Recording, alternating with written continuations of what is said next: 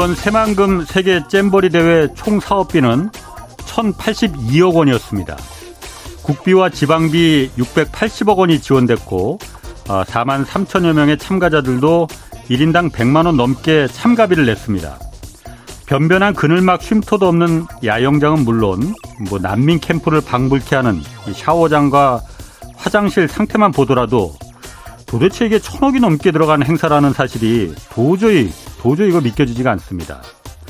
한국 정부의 이 한심한 대처를 보다 못한 참가국 외교관들이 현장에 급파돼서 자국 청소년들 보호에 나서는 국제 망신을 당했습니다. 세계 150여 개 국가에서 참가한 4만 3천여 명의 청소년들이 한국에 어떤 인상을 갖고 돌아갈지는 뭐 물어보나 만할 겁니다. 눈 떠보니 후진국이 됐다는 비아냥이 그냥 나오는 게 아닙니다. 현 정부가 폐지시키겠다고 공언한 여성가족부의 이 큰 국제 행사에 주문을 맡겼으니 무슨 의욕으로 일을 했을까 싶습니다. 특히 천억 원이 넘는 그 큰 돈이 도대체 어디에 사용된 건지 국민들은 의문을 갖고 있습니다. 무슨 무슨 카르텔 이런 거 운운하기 전에 정부는 세계적 망신을 자초한 이 스카우트 카르텔이나 깨부수기 바랍니다. 네, 경제와 정의를 다잡는 홍반장, 저는 KBS 기자 홍사훈입니다. 오늘까지 책 선물 이벤트 진행합니다. 안유화 교수의 새 책 The Flow 네 분 추첨해서 보내드립니다. 변화하는 시대 흐름 속에 부의 기회 어디 있는지 담은 책 The Flow 받고 싶은 분은 짧은 문자 50원, 긴 문자 100원이 드는 샵 9730으로 이름과 연락처 주소 보내주시기 바랍니다. 홍사원의 경제쇼 출발하겠습니다. 유튜브 오늘도 함께 갑시다.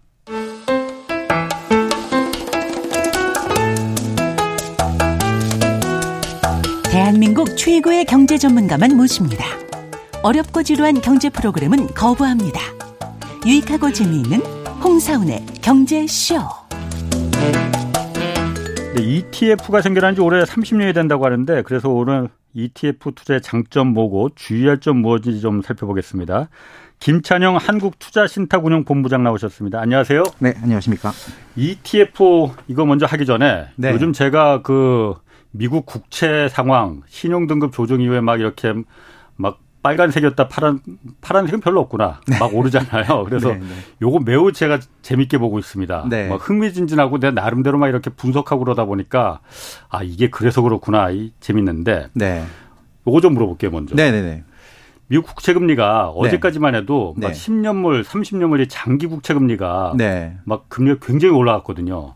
네. 그건 다시 말해서 국채금 국채 가격이 막 팍팍 떨어졌다는 거잖아요. 네, 맞습니다. 미국이 신용 등급이 떨어졌다고 하니까. 네. 제가 그거 이해했거든요. 네, 네, 네. 근데 오늘은 또 장기 국채는 좀 잠잠해. 네. 그런데 반대로 한 달, 두 달짜리 단기 국채 금리가 네. 막또 올라가기 시작했거든요. 네. 빨간색으로. 네. 이거는 왜 그런 겁니까? 일단 예. 뭐 내용이 너무 많아가지고 하나씩 차근차근 답변을 드려야 되는데 예. 일단 최근에 한 24시간 동안 예. 가장 지금 뜨거운 분이 한 분 있죠 미국에 빌 에크먼이라고 아마 이제 어. 투자나 주식에 관심 있는 분들은 오늘 뉴스를 다 보셨을 텐데 뭐 하는 분인데 그분? 이분이 이제 네. 그 헤지 펀드 이제 아. 회사를 운영하고 계신 예. 대표세요. 퍼싱 스퀘어 캐피탈 매니지먼트라고 예. 이제 미국 회사인데 이제 코로나 때 한번 네. 이제 3, 2020년 3월이었죠. 네. 이제 주가가 이제 폭락한다고 어. 시장에다가 얘기를 하고 본인은 그 전에 이미 이제 쇼 포지션, 어. 네, 매도 포지션을 잡아가지고 어. 돈을 굉장히 많이 버셨던 예. 투자자가 있는데 네. 지난 한 24시간 전쯤에 예. 이제 SNS인가 통해 가지고 예. 이제 본인의 이제 투자를 어떻게 하고 있다를 밝혔는데 어.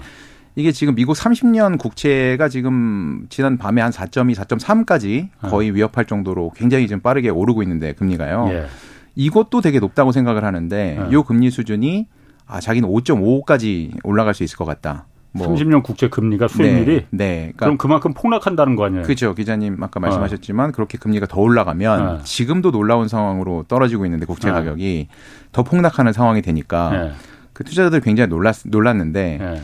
또그 비 레크먼과 이제 대조적으로 이제 네. 워렌 버펫 네. 투자자들의 사랑을 받으시는 어. 대가가 거기에 이제 거기다 대놓고 한 건 아닌데 어 나는 아, 절대 그렇게 생각 안 하고 뭐 지난주에도 이번 주에도 계속 미국 국채 사고 있다. 음. 아, 세상에 투자해 놓고 어, 별로 걱정 안 하는 게 있는데 그 중에 하나가 미국 국채다. 원래 그렇지. 네. 아, 예. 그렇게 해서 이제 예. 지금 두 분이 대비가 되면서 어, 붙었네. 네, 지금 붙었습니다. 어. 네, 이제 뭐 천군 백군처럼 붙었는데 예. 이렇게 막 5.5 얘기가 한번 나오기 시작하니까 예. 이제 시장 자체가 어, 그빌 에크먼이 지금 금리가 떨어질 상황이 아닌 게 전 세계가 이제 탈세계화가 됐고 예. 이제 노동 시장도 굉장히 탄탄하다 보니까 음. 쉽게 물가가 떨어질 것 같냐. 4.2도 감사해라 금리가 더 올라갈 수 있다. 이렇게 주장해서 그렇거든요. 음. 이렇게 되니까 그러니까 시장은 아 이렇게 되면은 그빌 에크먼의 말대로 계속 높은 인플레이션 유지가 되면 예. 그 미국은 이제 어, 그 페드에서 이제 기준금리를 더 이상 올리지 않고 내려간다는 게 이제 중론인데 이렇게 되면 기준금리도 앞으로 좀 더 올려야 되는 거 아니야? 이런 얘기가 나오기 시작하고 네. 요게 지금 단기금리에 반영이 되는 거죠. 아무래도 이제 장기금리는 이제 경기나 인플레이션을 아. 반영을 하지만 단기금리는 이제 기준금리에 큰 영향을 받는데 그거에 영향을 받는 단기금리들이 좀 움직인다고 보면 될 것 같습니다. 그래서 한 달, 두 달짜리 그 단기 국채 금리가 이렇게 지금 올라가는 거예요? 네, 네, 네. 그러면은 미국이 기준금리를 결정하는 건 아직 좀 시간은 남았어요. 9월, 9월 20일, 20일. 그러니까 아직 뭐 한 달 정도 한 달 더 남았는데 네네네. 단기 국채 금리가 이렇게 그럼 뛰기 시작하면은 네네네. 기준금리도 그럼 기준금리는 연방준비제도가 결정하는 거잖아요. 네네네. 자동적으로 뭐 시작에 따라서 오르는 게 아니고. 네 맞습니다. 그럼 그것도 그럼 올릴 가능성이 있는 거예요? 뭐 이제 상황을 봐야 되는데 아. 이제 이제 다음 주 이제 금요일 정도 되면 또 CPI가 나오거든요. 예, 그러니까 소비자 물가 지수가 네, 네, 뭐빌 에크먼이라는 사람이 아. 겁을 줬다고 그렇게 움직일 건 아니고 예. 실제로 이제 소비자 물가 지수 예. CPI를 좀 해주신 건데 그게 이제 그걸 봐야겠죠. 그게 예. 물가 지수가 어느 정도 지금 그분이 겁준 대로 예. 많이 높게 나온다면 다시 예. 또 앙등하는 모습을 보인다면. 이제 뭐 페드도 이제 금리를 한번 더 올려야 되는 거 아니냐 이런 얘기 나오기 시작할 거고 다음 주에 다음 주입니다. 다음 주 후반에 또 이제 그 이제 물가 지수가 조금 더 안정적으로 나온다면 네. 다시 또 단기 금리나 장기 금리 좀 잠잠해질 수 있겠죠. 만약에 그때까지 9월 20일 직전까지 네네. 네. 단기 한 달 두 달짜리 단기 국채 금리가 네. 계속 이렇게 빨간색으로 높이 유지되면은 네네네. 네, 어 그러면 기준금리를 무조건 올려야 되는 거예요? 뭐 무조건은 아니고요. 페드도 어. 이제 상황을 봐야겠죠. 뭐 페드가 뭐 시장을 보고 뭐 영향을 받는 건 맞지만 어. 그거대로 무조건 움직이는 건 아니니까요. 어. 페드가 말씀드린 대로 이제 물가 상황이나 이제 고용 상황을 보고 네. 판단을 하는 문제니까 음. 영향은 미치나 그게 음. 이제 반드시는 아니다. 뭐 이렇게 말씀드리죠. 영향은 미친다. 네, 네. 그러면 지금 단 어제까지만 해도 장기 국채 금리가 올랐고 지금은 연달아서 네. 그 후속 타루다가 단기 국채 금리가 또 오르고 네. 이게 오르는 게 네. 어, 미국의 CP치라는 그 신용평가에서가 네, 네, 네, 이그 미국의 신용 등급을 강등시켜서 떨어뜨려서 그것 때문에 이렇게 되는 거예요? 원인이? 이게 저는 약간 오비락성으로 보고 있는데요. 오비락? 그, 네, 네. 그러니까 아. 이제 뭐 까마귀 날고 배 떨어진 아. 거죠. 이제 그 피치가 신용등급을 내린 거가 지금 장기 금리를 올렸다고 보기에는 피치의 그 신용등급 하락에 이제 근거로 내세운 게 조금 약한 거라고 좀 판단이 되고 실제로는 이제 그 미국에서 이제 채권 발행을 네. 늘리겠다라고 이번 주에 발표를 명확히 했죠. 그래서 이제 그렇지, 예. 매주 이제 뭐 900억 불 정도 이제 채권 발행을 하려다가 예. 이제 1000억 불 이상으로 좀 예. 늘려서 발행을 하겠다라고 하니까 음. 당연히 시장에 이제 채권이 미국 음. 채권이 쏟아져 나오겠죠. 예. 조금 더 양이 예, 더 예. 늘게. 그러면 채권 가격은 당연히 더 이제 낮게 되는 거고 이제 음. 그게 지금 금리에 반영되고 있다고 보시면 될 것 같습니다. 그게 그, 더큰 영향을 미쳤다. 원래 채권을 많이 발행할 뭐 1조 달러를 더 아, 그거는 이제 그러니까. 한 분기에 아, 그러니까 매 주마다는 천억 달러 아. 이상으로 발행을 하는데 그럼 매주마다 이제 그 천억 달러씩 국채를 발행하겠다 하니까 원래는 네. 떨어지게끔 수순이 돼 있었는데 네. 그때 피치가 공교롭게 네, 미국의 신용등급을 한 단계 떨어뜨린 심리에는 거구나. 영향을 미쳤겠죠. 근데 실제적으로 아. 영향을 더 미친 건 채권 발행 문제다 이렇게 판단하고 아. 있습니다. 그래도 어떤 게 더 영향을 미쳤는지는 그래도 본부장님이 그렇게 자신할 수는 없는 거 아니에요? 아, 그럼요. 제가 뭐, 어. 제가 뭐라고 어떻게. 어. 근데 이제 저는 이제, 이제 전체적인 시장을 보면서 어. 전문가들 의견을 이렇게 판단해 아, 보니까 아. 저쪽이 아무래도 조금 더, 어, 어 합리적인 것 같아요. 하여튼 이 미국 국채금리 아주 재밌습니다. 그러면 아까 말씀하신 대로. 네. 제가 좀 약간 좀 거기서 퍼뜩 드는 생각이. 네. 아까 그 누구? 빌 뭐라고? 빌 에크먼이요. 에크먼. 네, 네, 그 사람이 얼마나 그 이, 코로나 때 한번 맞췄다고 하니까 뭐 아니 네. 잠깐만요. 네, 네, 네, 네 맞췄다고 하니까 잘 아니 뭔가 잘 많은 정보도 있고 아니까 맞췄을 거 아니에요. 그러면은 이 사람이 지금 미국의 30년물 국채 금리가 4.4%대에서 5.5%까지 급등할 수 있다고 하면은 그만큼 30년 국채 가격이 폭락한다는 거잖아요. 네네네. 그러면은 30년 국채를 자산으로 갖고 있는 미국의 기관, 미국뿐만이 아니고 네네네. 기관 투자, 전 세계 기관 투자자나 금융기관이나 보험사나 수도 없이 많을 거 아니에요. 네네네. 여기는 큰일 났네 그러면은 만약 그렇게 되면은. 그래서 이렇게 방송을 들으시다가 나가시면 안 되는 게 여기서부터 좀 중요하게 들으셔야 되는데 아, 빌 에커먼이 아. 그렇게 딱 겁만 주고 끝난 건 아니고 네. 그러니까 얘기를 좀 했어요. 네. 그러니까 이제 본인이 주로 투자하는 거는 예. 이제 주식인데 예. 주식 중에 본인이 주로 투자하는 게 이제 힐튼 호텔 같은 호텔, 예. 호텔 주식이나 뭐 건자재라고 하죠. 건축자재. 예. 뭐 이런 주식들에 투자를 하는데 부동산 관련된 예. 이런 거에 투자하는데 이런 주식이 금리가 많이 올라가면 예. 엄청나게 많이 하락을 하겠다는 다고 하더라고요. 그분이 갖고 있는 주식이. 아, 그러니까 내가 지금 금리가 올라가는 경우에 주식으로 돈을 많이 잃게 되니까 예. 그거의 해지 성격으로 예. 그거의 보험 성격으로 음. 내가 금리가 올라갔을 때 돈을 벌 수 있는 음. 포지션을 잡은 거다라고 동시에 얘기했어요. 어려운데 그러니까 금리가 올라갈 네, 네. 때 그러니까 그그 네. 그 해지하기 위해서 네. 일종의 그러니까 인버스 뭐 이런 거 공매도 이런 거 예 그런, 그런 식으로 그러니까 한 거라 이거죠. 예, 그러니까 자기가 5.5로 네. 가는 게 확실한 거야. 이렇게 네. 얘기하는 게 아니라 내가 네. 지금 얘기하는 게 네. 나는 지금 내가 갖고 있는 음. 모든 자산들이 다 금리가 올라가면 이제 좀 부정적인 영향을 미치니까 아. 금리가 올라갈 때 긍정적인 포지션을 잡는 게 이제 말씀드린 대로 이제 5.5로 올라갔을 아. 때 돈을 벌게 되는 예. 그런 포지션 음. 이제 그 이제 채권을 쇼, 샀다 이거죠. 예, 채권 쇼트했다고 하는데 아. 채권 가격이 떨어지는데 이제 베팅을 예. 했다. 예. 이렇게 얘기했기 때문에 예. 또빌 에크먼도 5.5에 확신이 있는 건 아닌 것 같습니다. 예. 그러니까 어. 그렇게 될 수도 있다. 어. 그렇게 될 가능성도 있기 때문에 난 이런 보험을 하나 들어놨다. 예. 이렇게 얘기한 거기 때문에 예. 또 그분이 뭐 아무리 또 이제 저명하고 유명하더라도 예. 뭐 그분의 말에 너무 많이 이렇게 영향을 크게 미치는 음. 않으셔도 될 것 같습니다. 그럼 5.5까지는 안 간다 하더라도 네. 지금 10년물 미국 국채 금리 같은 경우도 4.2. 어, 굉장히 올라갔잖아요. 네네. 작년 10월 이후로 지금 최고적으로 최고로 올라갔단 말이에요. 네네네. 거의 다 바짝 다가섰습니다. 이 상태로 계속 가면은 네. 이 상태만 해도 굉장히 국채 가격이 폭락한 거잖아요. 네, 여기 좀 많이 하락을 했죠. 미국 국채 자산으로 갖고 있는 기관이나 뭐 그 은행들뿐만이 아니고 보험회사들도 또 미국 연기금들도 당연히 갖고 있을 텐데. 그렇죠. 더 올라가지 않더라도 이 상태가 계속 폭락상 폭락 상태가 계속 유지되면은 네, 네. 어, 문제 없이 지나갈 수 있는 겁니까? 뭐 지금 정도 레벨이면은 네. 좀뭐 버틸만 한 수, 수준인 것 같고요. 예. 뭐 이게 조금 더 말씀드린 대 말씀하신 대로 조금 더 올라가게 되면 이제 얘기가 나오기 시작하겠죠. 그리고 뭐뭐 예. 뭐 앞서 말씀드린 대로 빌 에크만의 이제 데뷔되게 이제 어. 워렌 버핏이 이렇게 어. 또 단단하게 이제 어. 미국 채권은 문제가 없다라고 얘기를 했기 때문에 예. 뭐 이게 여기서 뭐5.5 이렇게 겁들이는 것처럼 어, 어. 그 레벨로 올라가기는 쉽지 않다. 5% 레벨로 쉽지 않다. 그리고 미국 부채가 워낙 많은 상황이기 때문에 예. 예, 그렇게 되면 네, 뭐 어려운 말로 민스키 모먼트로 가는 거죠. 이제 어, 거의 예, 한 방에 네, 다 무너진다. 네, 네, 네. 아. 근데 그렇게 가긴 쉽지, 쉽지 않을 것 같습니다. 아. 네, 네. 그렇게 가는 게 쉽지 않다는 거를 어떻게 확건할 그러니까 수 있을까요? 뭐 최근에 그러니까 뭐 제가 그 지난 간밤에 무슨 이제 리포트를 하나 봤더니 금리가 네. 이런 식으로 올라가는 상황이 네. 그러니까 지금처럼 올라가는 상황이 그 통계학적으로는 이제 3시그마라고 하는데 거의 이제 통계학을 배우신 분은 아시겠지만 음. 이제 확률적으로 봤을 때 금리가 지금 이제 장기 금리가 이렇게 올라가는 네. 상황이 뭐 확률적으로 1%도 안 되는 상황이다. 어. 이었기 때문에 지금도 굉장히 이제 이례적인 상황이 벌어지고 음, 있는 거니까 음, 여기서 한 번 더 이례적인 아. 상황이 벌어질 확률은 예, 없지? 합리적으로 예, 그거는 없다고 아. 5% 이상은 아. 좀뭐 없다고 얘기하는 건 제가 이제 좀 아, 건방진 얘기고요. 예, 네. 5%를 음. 쉽지 않다. 그래요. 네, 그렇습니다. 그러면 미국은 그렇다 치고 네. 이 상황이 네. 지금 한국도 그냥 국채 금리들이 다 올라가고 있잖아요. 네, 한국은 미국만큼 아닙니다. 네, 아, 물론 네, 네 그렇지만. 네, 네, 네, 그럼 이게 이 상황이 계속 미국이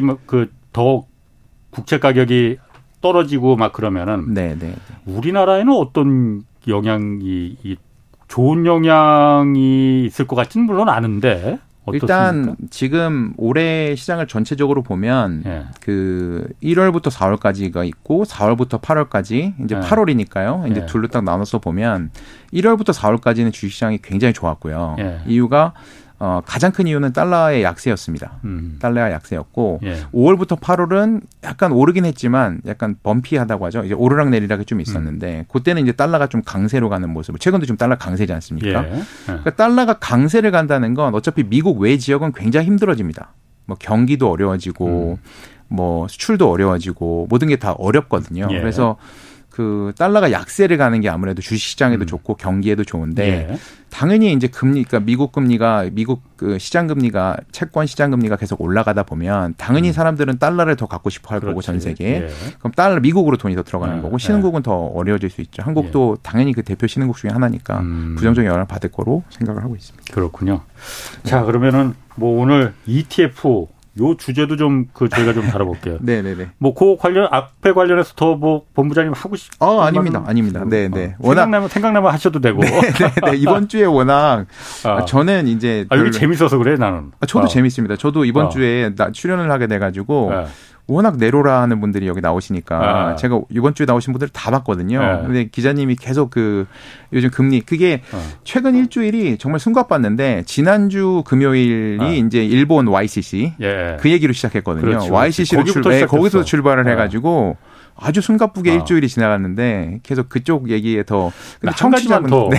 그 지금 생각나는데 네, 네. 한 가지 더 궁금한 거. 네. 그러니까 미국의 신용평가사가 세 개가 있잖아요. 네네네. 큰 데가 뭐 스탠다드 푸어스가 네, 있고 무디스가, 무디스가 있고, 피치가 있고, 피치가 있고 네네. 피치가 3등 꼴찌라며.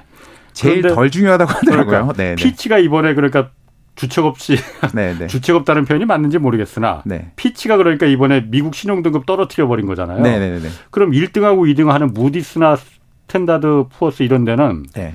안 떨어뜨려요? 근데 말씀하신 대로 저도 이제 거긴 전문가는 아닙니다만 네. 제가 듣기로는 이제 세, 세 번째로 가장 이제 조금 그 이게 아. 그좀 약한 평가사다 보니까 예. 1등, 2등이 거기에 영향을 받지는 않겠죠. 예, 아. 무조건 네. 물론 뭐 이제 고려는 하겠습니다만 네. 그걸 내렸다고 뭐 또 반드시 또, 또 아니 아니 그러니까 제 말은. 물론 피치에 그야말로 그 영향을 받아 피치가 내리니까 1등, 2등이 자존심 네, 그렇죠. 있는데 따라 내갈 수는 없고 네. 거기서는 그러니까 미국의 신용 등급이 네. 지금 강등시킬 정도로 그렇게 허수 그 허수 허약하지 않다 이렇게 보는 거냐 이거지. 네, 그렇죠. 지금은 그렇게 보고 있습니다. 음. S&P나 무디스는 그렇게 보고 그렇군요. 있습니다. 네, 네. 자, ETF 이게 네. 상장 기수 펀드잖아요. 네, 이게 맞습니다. 올해로 생겨난 지가 올해로 30년 된다는데 네, 네, 네. 어, 저도 ETF 하면은 사실 어, 어렴풋이만 알고 있거든요. 네. 일단 ETF가 정확히 어떤 특징이 있는 거예요, 이게? ETF는 지금 사, 실 이제 인덱스 펀드를 상장시켜 놓은 걸 ETF라고 하거든요. 예. 그러니까 일반적으로 이제 펀드는 요즘 예. 좀 인기가 없긴 한데 예. 그 예전에 이제 은행 가서 뭐 예금은 금리는 마음에 안 들고 투자하는 게 뭐가 좋아요? 그럼 펀드 이런 거 추천해 주지 않습니까?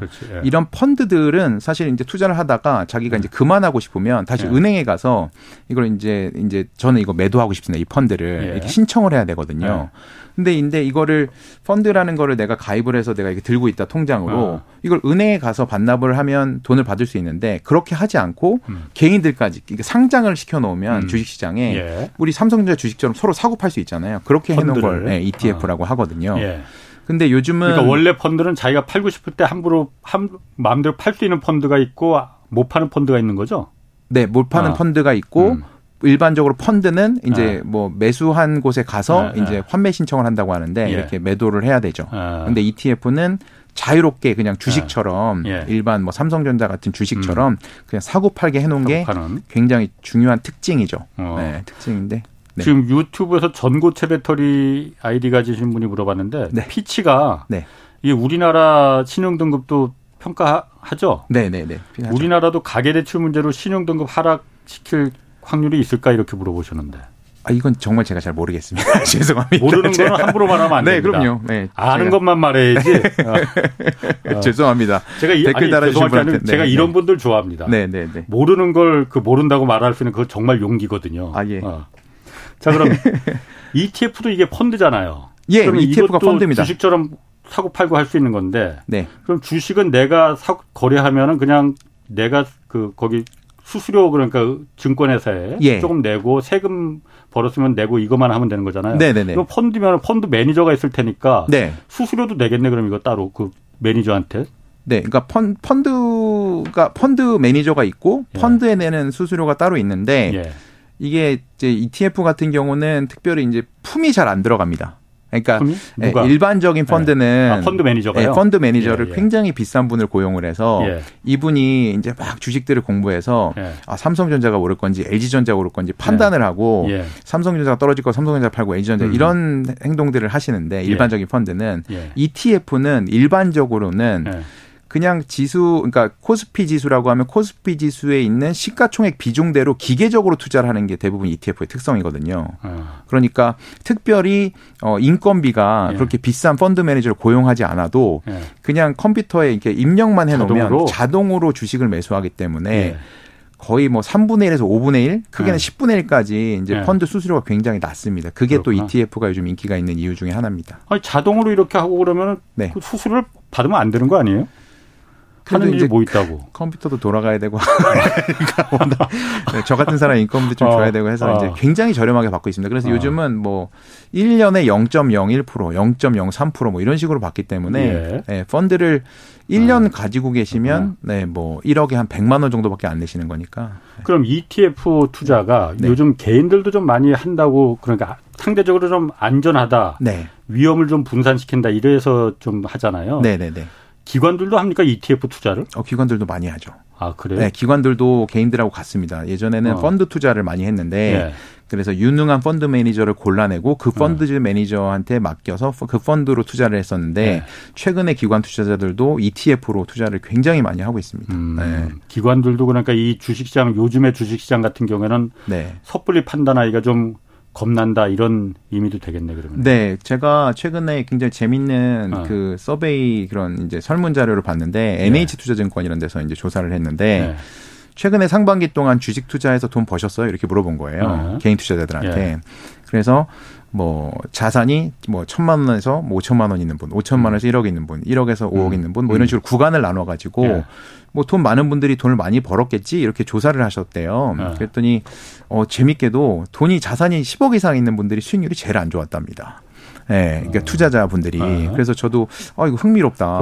왜 좀 다 돈이 음. 많은 사람들이 어. 정보도 많고 그렇지. 왠지 주식 투자를 잘할 것 같은데 예. 신기하게도 이렇게 이게 이게 상승장에서 나오는 특징인데 상승장에서는 이제 그 수익을 따라가기가 굉장히 어렵습니다. 음. 네, 그래서 아 근데 그 얘기를 드리려고 하는 게 아니라 모든 구간의 수익률을 제가 다 쳐다봤더니 예. 모든 구간의 수익률이 지금 상반기에만 코스피가 한 15% 정도 상승을 했고 예. 코스닥은 한 30% 상승했거든요. 예. 요 수익률을 넘어간 투자자가 0입니다. 없습니다. 아예.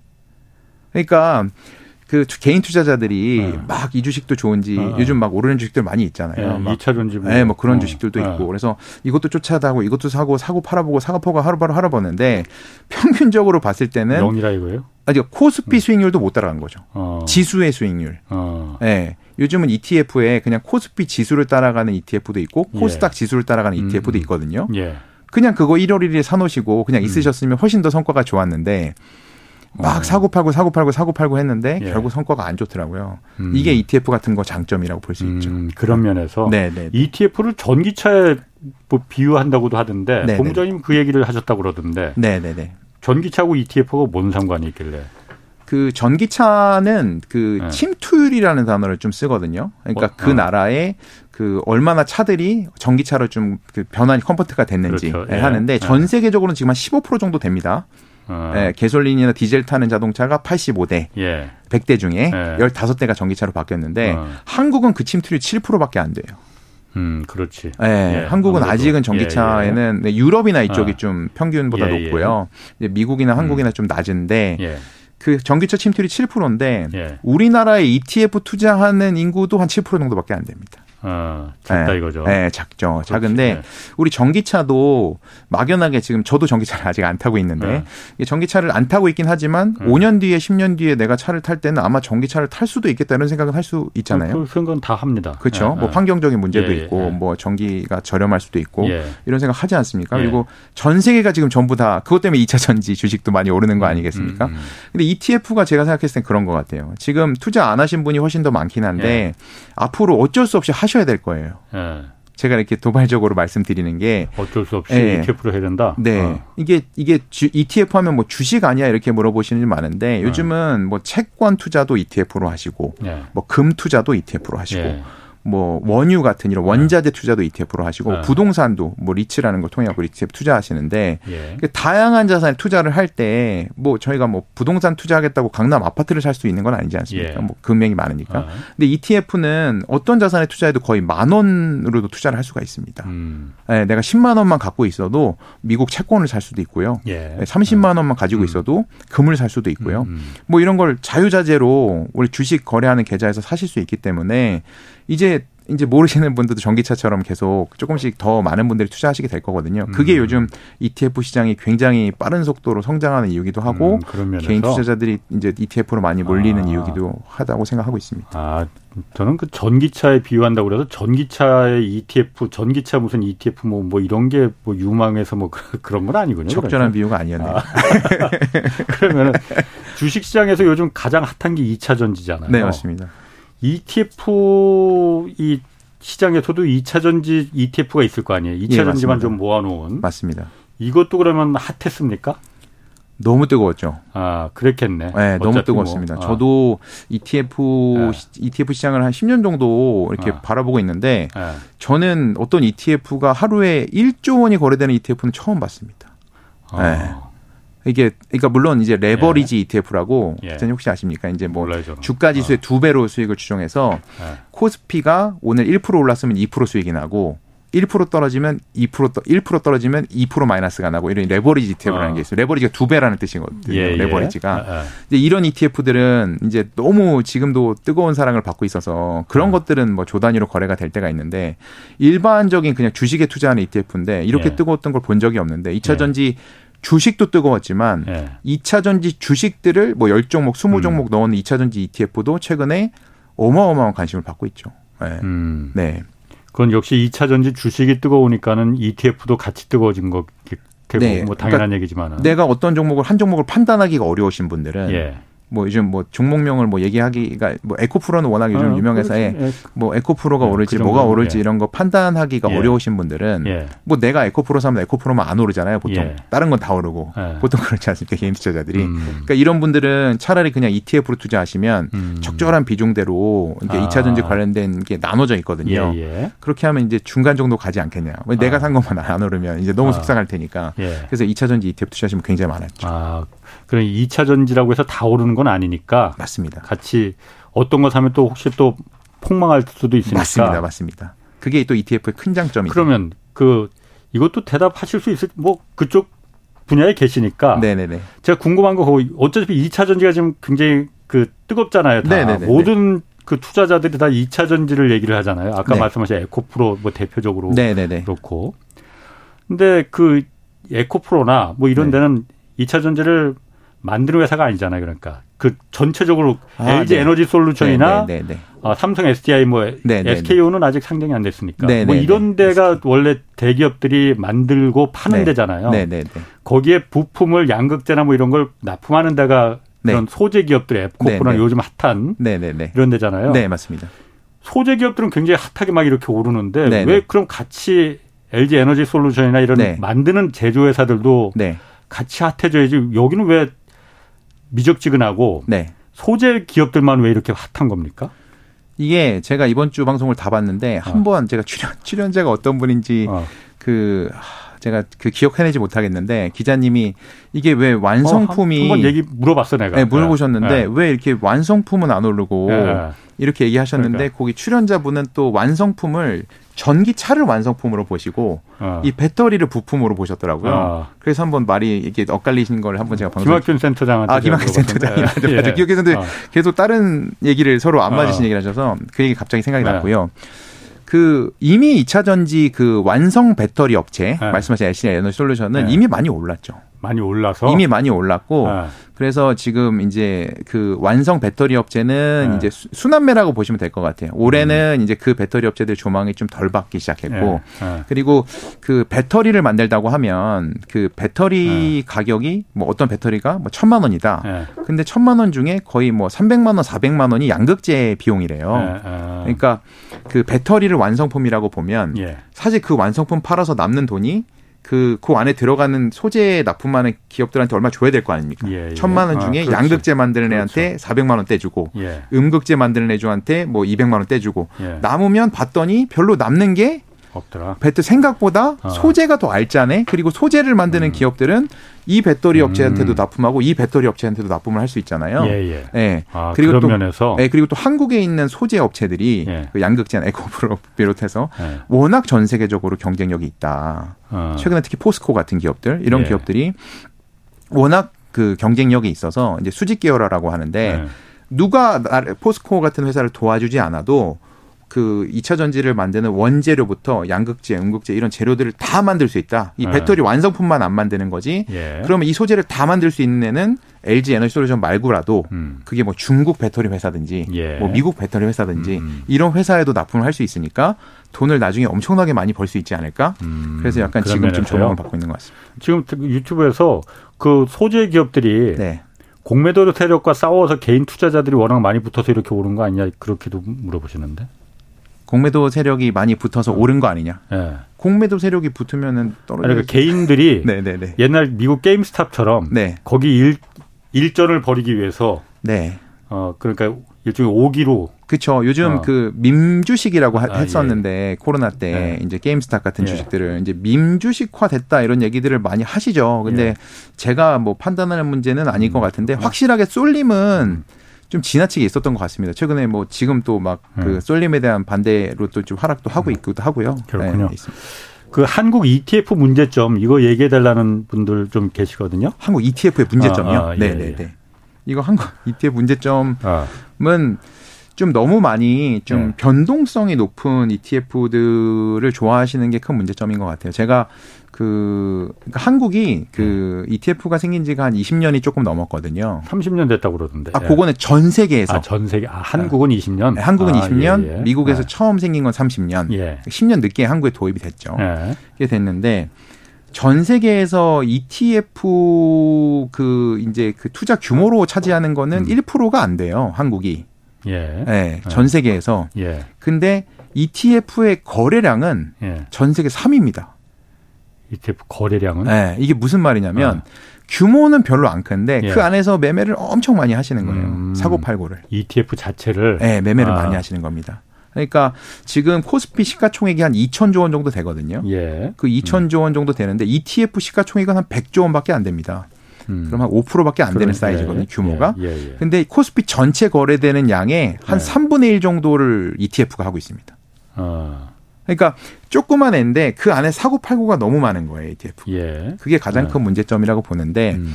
이게 아까 말씀드린 대로 일전에 말씀드린 대로 그, 네. 그 레버리지 ETF나 예. 뭐 인버스 ETF나 이런 ETF들 아니면 2차 전지 ETF들처럼 음. 이게 변동폭이 하루에 이게 뭐 주식들도 막 상한가를 갔지만 ETF도 예. 하루에 뭐 10% 15%막 이렇게 하락 상승을 반복했거든요. 예. 이게 너무 짜릿하신가 봐요, 투자자분들이. 아. 그래서 이거를 하루에도 매매를 몇 번을 하시는 거죠. 그러니까 2% 올랐을 때 샀다가 아. 7% 올랐을 때 팔고. 오전 오후로 해서. 네, 그걸 몇 번을 사고 아. 파시니까 아. 제가 홍콩의 ETF 회사에서 한 2년 정도 일을 했는데 네. 홍콩에 있는 시, 홍콩 시장이 훨씬 더 규모는 큰 시장이거든요. 네. 근데 한국의 거래량에는 택도 없이 모자라요. 그렇죠. 그래서 제가 홍콩에 앉아서 근무를 하고 있을 때 홍콩 직원들이 매일매일 물어봤어요. 이게 어떻게 니네 어. 나라에서는 이렇게 거래를 이렇게 활발하게 하냐. 어. 왜 이렇게. 근데 이게 이게 가장 큰 문제점 중에 하나라고 봅니다. 음. 네. ETF라는 건 전체를 이렇게 아, 그 위험을 분산시키기 위해서 한꺼번에 담아놓은 건데도 그거를 바구니를 또 그러니까 오전에 쏟았다가 다시 네. 담고 이렇게 한다 이거군요. 네, 네, 네. 그게 안 좋은 겁니까 그러면? 네.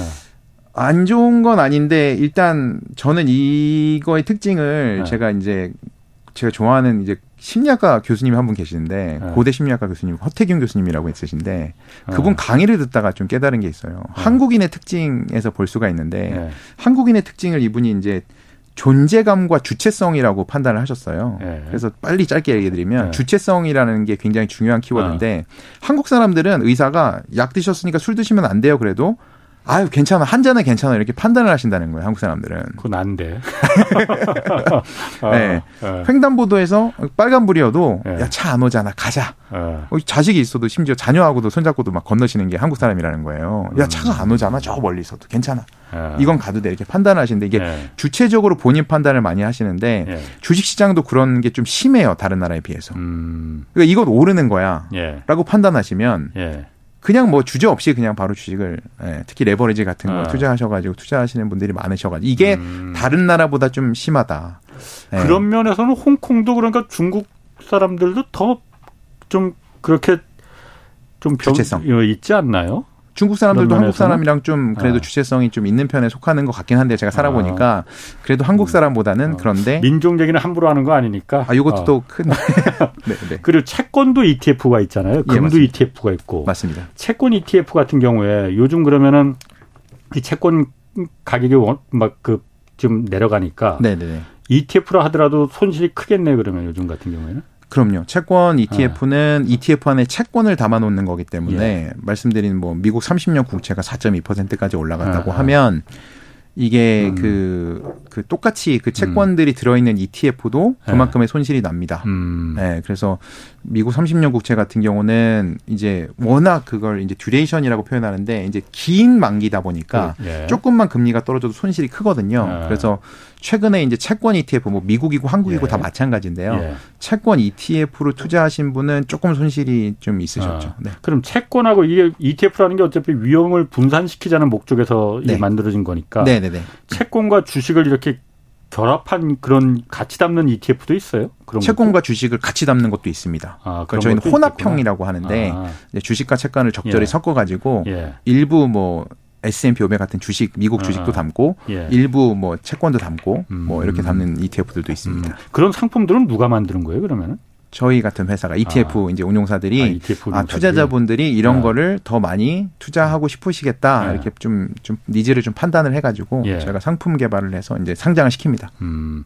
금 ETF 같은 경우 있잖아요. 네네네. 그러니까 금 가격 같은 게 금이 사실 그 어. 이렇게 미국 신용 등급이 하락하거나 뭐 이렇게 불안정하면 네, 네, 네. 가장 안전한 게 금이니까 그쪽으로 네. 몰려가서 금값이 오르잖아요. 네, 맞습니다. 일단 금 ETF 말하기 전에 네. 금 가격이 그러면 오늘 보니까 제가 올라오면서 보니까는 금 가격은 네. 그렇게 오르는 것 같지 않던데. 그, 그러니까 예. 이게 금 가격이 올해 초에 굉장히 그때는 뭐 2천 달러 넘고 막 그랬어요. 2천 달러도 훌쩍 넘었고요. 예. 제가 한 4월쯤엔가 KBS에 이 Y라는 프로그램이 하나 있는데 거기 나와가지고 통합뉴스룸 Y라고 어. 금 가격 대해서 이제 방송을 한번 한 적이 있는데 그때가 네. 가장 꼭시였던 것 같아요. 제가 어. 이제 나와서 아, 텔레비전? 네 텔레비전이 아, 죄송합니다. ETV? 라디오. 예, 어. ETV 예, 맞습니다. 예, 예. 나왔는데 그 1월부터 4월까지가 그 주식 시장도 되게 좋았는데 그 네. 이유가 이제 달러가 굉장히 약세 기조를 유지를 했거든요. 어, 그랬었죠. 그때. 네, 금 어, 가격에 어, 어. 또 가장 크게 영향을 미치는 것 중에 하나가 달러의 어, 가치입니다. 예. 달러 가치가 좀 힘을 잃으면 음. 금 가격이 이제 기세 음. 등등하게 되고요. 예, 예. 근데 4월 이후에 이제 5월, 6월, 7월 요 구간은 예. 그 달러 가치가 좀 어. 높게 유지가 됐었어요. 네. 음. 뭐 중간중간에 예, 내려온 예. 경우 있지만 지금도 아. 102선까지 올라왔거든요. 예. 그래서 지금 기자님이 금 가격 그렇게 안 올랐던데 이렇게 어. 생각하시는 게 아, 최근에 아, 또한 일주일에 또 아. 이렇게 금리가 오르고 예. 그 긴박했던 최근에 일주일에 예. 그 이제 시장 금리가 채권 금리가 오르고 예. 그러다 보니까 달러 가치도 뭐 달러 지수로 102선까지 계속 어. 달러 지수가 또 다시 앙등을 하고 올라가니까 이제 금 가격이 최근에 조금 좀 이제 안 좋은 모습을 좀 보이고 있는데 금 역시 이제 달러의 향방. 원래 음. 금 가격은 이제 실질 금리라는 거 하고 예. 이제 수급 그러니까 금을 얼마나 많은 사람들이 필요로 하느냐 이런 것들하고 달러 가치에 영향을 미치는데 사실 예. 실질 금리와 수급은 굉장히 지금 금에 유리한 상황이거든요. 예. 아, 그래서 이제 달러 가치만 어느 정도 음. 어, 낮아지게 되면 예. 금 가격이 오를 수 있는 환경인데 이제 금리가 역시 금 가격을 좌우할 것 같습니다. 금리가 네. 뭐 말씀하신 우리 5.5 이렇게 얘기했지만 어. 이렇게 올라가면 뭐 금 가격은 그렇게 재미가 없을 것 같고요. 어. 이게 많이 온 상황이고 예. 금리가 다시 또 안정을 찾는 다음에 금 가격은 음. 다시 오를 것으로 음. 예상을 좀 하고 있습니다. 근데 금 ETF라는 거는 네. 그것도 금을 갖다 ETF 담아 놓는 거잖아요. 네, 실제로 금을 뭐 담아 놓습니다. 주식이야 뭐 삼성전자도 있고 뭐 여러 가지 2차 전지도 여러 가지 주식이 있으니까 그걸 네. 갖다 이렇게 담아서 네. 같이 한쪽이 오르더라도 한쪽이 내리더라도 한쪽이 오르니까는 이제 좀 해지할 수 있는 그건데 네. 금이야 뭐 미국 금이나 한국 금이나 중국 금이나 똑같은, 똑같은 금인데 똑같은 금입니다. 그걸 ETF를 만들 필요가 뭐가 있어요? 그냥 금이지 그게? 그거는 이제 금을 실무로 네. 필요하지 않으신 분들 있지 않습니까? 내가 네. 지금 금을 투자하고 싶은데 내가 네. 굳이 금은방에 가서 뭐 금뭐 뭐 거북이 금괴, 뭐 금괴 아. 그런 거 사서 금송아지 금송아지 그런 거 가져가서 집에 가기는 좀 부담스러운 그렇지. 분들 예. 괜히 뭐 잃어버릴 수도 있고요. 네. 그래서 시험분들은 네. 사실 이제 간편하게 투자할 수 있는 거죠. ETF라는 특징이 말씀드린 대로 이제 만 원 단위로 투자가 가능하거든요.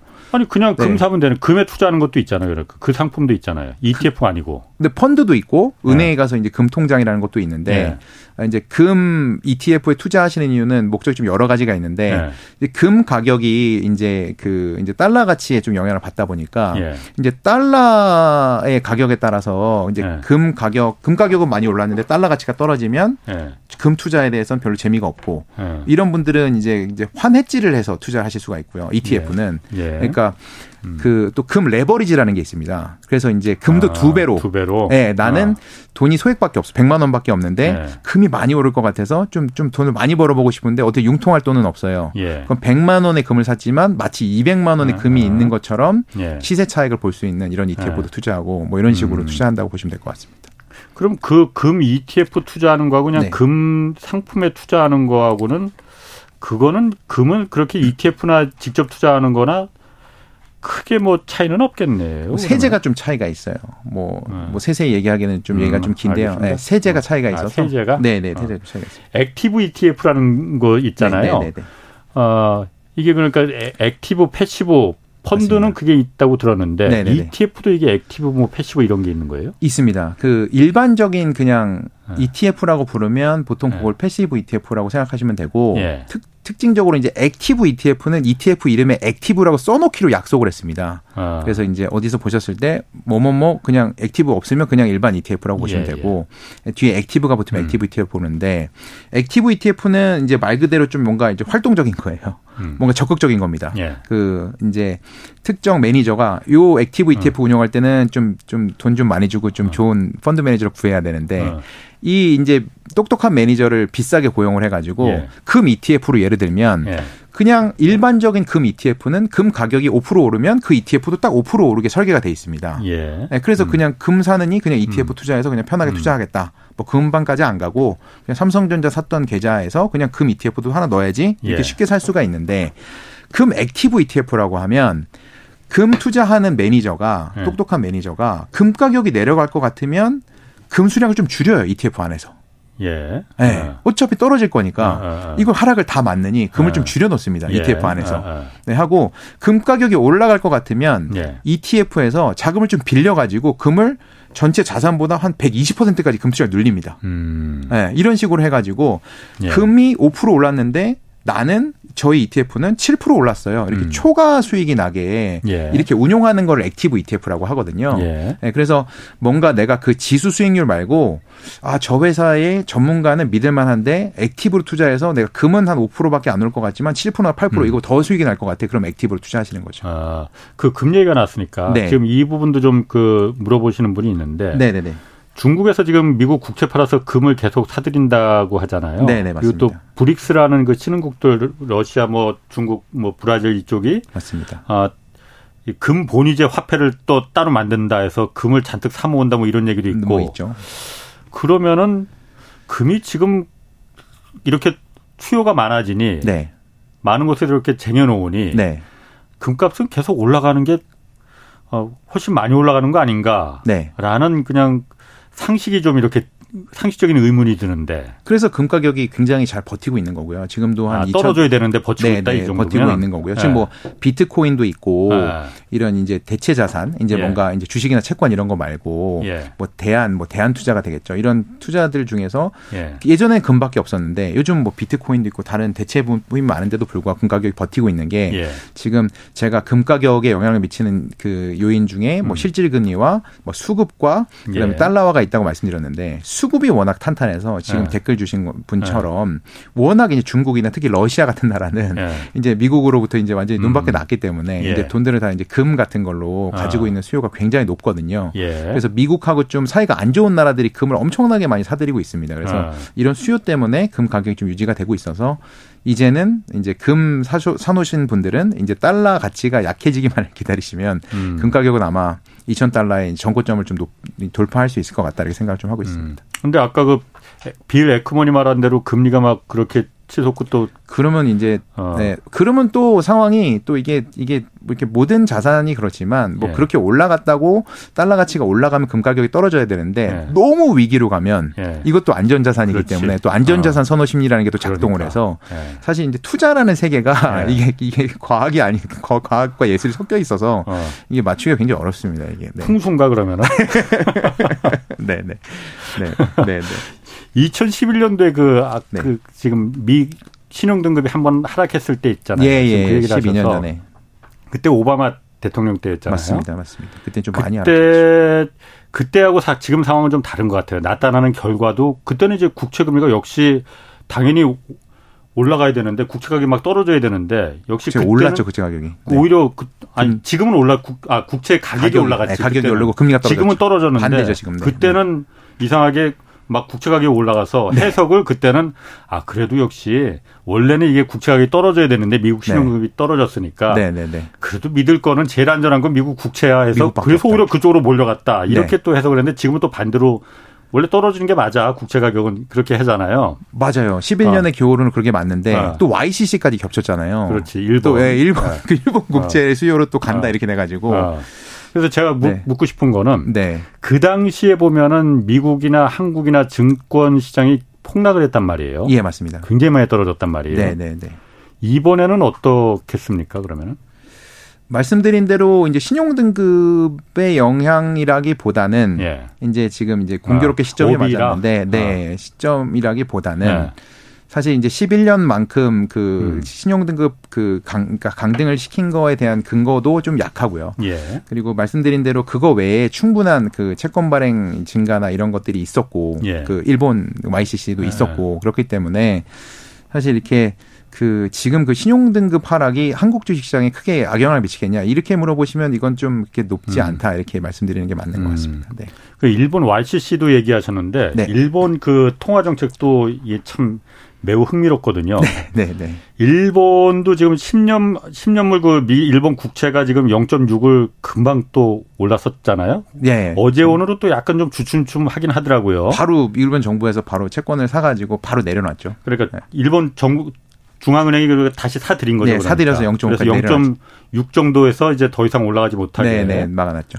그러면 일본 국채 일본 국, 그 통화 정책이 어쨌든 완전한 긴축은 아니지만 긴축으로 좀 돌아서는 거잖아요. 네네 네, 금리를 네. 인상하겠다는 거로 가는 거잖아요. 네네네. 네, 이렇게 되면은 어 제가 여러 번 물어보긴 했지만은 네. 한번 좀 같은 걸 물어볼게요 본부장님께도. 네네네.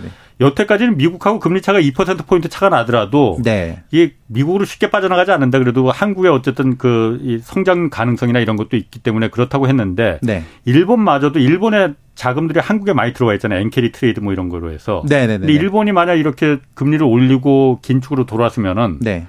어, 그 자금들 엔carry 했던 자금들이 다시 일본으로 도, 어, 회귀하거나 이럴 가능성은 없습니까? 근데 이거는 제가 이번 주 방송을 다 꼼꼼히 다 모니터를 해가지고 다 들으셨구만. 네, 음. 오건영 어. 오건영 어. 그 팀장님이 어. 답을 가지고 때문에 아, 친하진 않죠. 알고 지내는 사이인데요. 어. 네, 오건영 팀장님이 정확한 답을 주셨기 때문에 그 방송을 보시는 게 맞는데 어. 그래도 질문을 주셨으니까 이게 긴축이라고 보기에는 오건영 팀장님은 그때 20도가 찬물인지 뜨거운 물인지 물어보셨거든요. 네, 이게 긴축이라고 보기에는 예, 좀 애매하다. 이게 예. 완화를 예, 계속 가기 위한. 예, 완화를 계속 가기 위한. 어. 그래서 그런 입장에 봤을 때 음. 이게 한국에서 자금이 빠져나간다고 예. 보기에는 어. 가능성이 이제 크게 높진 않다. 그렇군요. 예, 그런 우려는 조금 예. 적게 하셔도 될 것 같다. 이렇게 말씀드릴 수 있을 것 같습니다. ETF 그러면 이 방송 듣고 시작하려는 분들도 그럼 생길 수도 있을 것 같은데. 네네네. ETF 시작하려는 분들이 좀 그 전문가시니까 좀 이거는 알아둬야 된다라고 하는 게 있으면 뭐가 좀 있을까요? 뭐 알아두는 것보다 기본적으로 아. 이제 ETF 투자나 주식 투자나 결국 이제 상장되는 거래되는 것들을 투자하시는 건데 네. 그 우리 건강을 지킬 때도 네. 짠 음식을 좀 피하고 싱거운 음식을 먹으라고 하지 않습니까? 그렇죠. 그렇지 않습니까? 어. 근데 근본적으로 사람들은 특히 한국 사람들은 짠 음식을 좋아하잖아요. 맛있으니까. 당연히 맛있으니까요. 어, 어. 투자도 ETF도 똑같은데 네. 말씀드린 대로 한국 투자자분들이 짠 음식을 굉장히 좋아하세요. 어. 말씀드린 2차 전지 ETF나 음. leverage inverse ETF인데 사실 그게 수익률에 크게 결과적으로 봤을 때는 도움이 네. 안 됩니다. 아. 네, 그래서 이게 본능하고 반대로 해야 돼서 좀 어렵긴 한데 음. 이제 보시기에는 막 지금 2% 3% 4% 음. 오르니까 저걸 사고 싶으실 거예요. 네. 네. 근데 좀 싱거운 거를 좀 투자하려고 좀 노력을 하셔야 된다. 이게 보시기에는 네, 네, 네. 김찬영 한국투자센터 운영 본부장이었습니다. 고맙습니다. 네, 고맙습니다. 홍사원의 경제쇼